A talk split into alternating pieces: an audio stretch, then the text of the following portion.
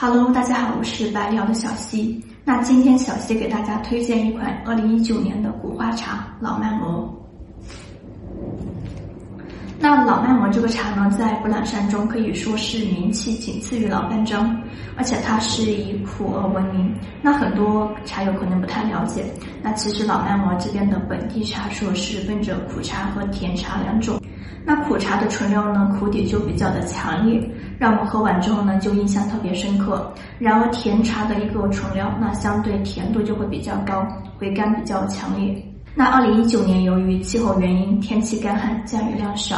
茶树发芽时间比较晚，然后发芽率低，那茶叶的一个整体产量减少。那所以呢，我们这款的老麦和秋茶的原料，那选用的是老麦和的一个苦茶和甜茶两种茶树一个混采制作。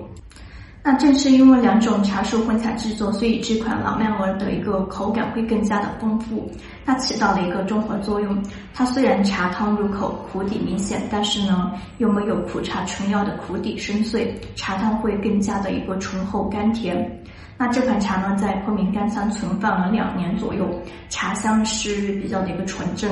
仓储时间虽然不是很长，但是现在喝下来口感是非常的出色。那今天只要是我们白鸟的粉丝，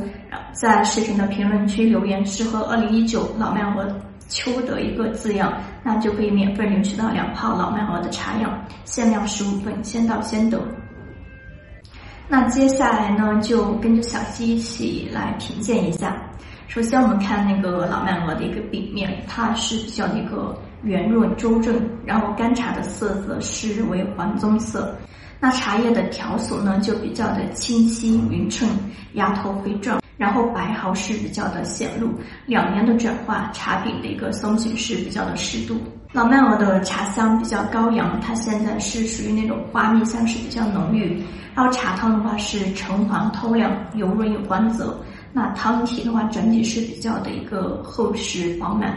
那茶汤入口呢，它就比较的香甜醇厚。它的那个汤香是比较的纯粹，那三泡开始，它的一个茶味会逐渐变重，那入口呢，老曼鹅的苦底就会显现出来，但是呢又不是很难受，回甘会比较的明显，那整个口腔甚至是喉咙都是比较的一个甜润清凉，那也就是我经常给大家讲的一个苦凉苦凉的。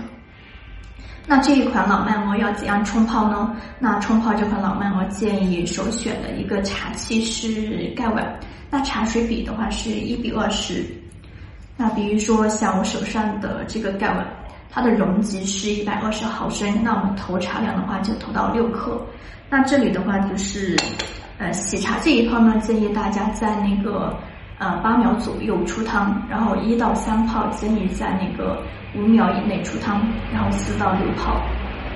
就是注满水就即可出汤，那到第七泡开始呢，就适当的一个延迟五到八秒的一个冲泡时间。那用这样子的一个冲泡手法呢，可以把这款老曼鹅的一个最本质的一个口感能完整的展现出来。好了，本期视频就到这里了，点击上方关注百里瑶，那我们下期视频再见，拜拜。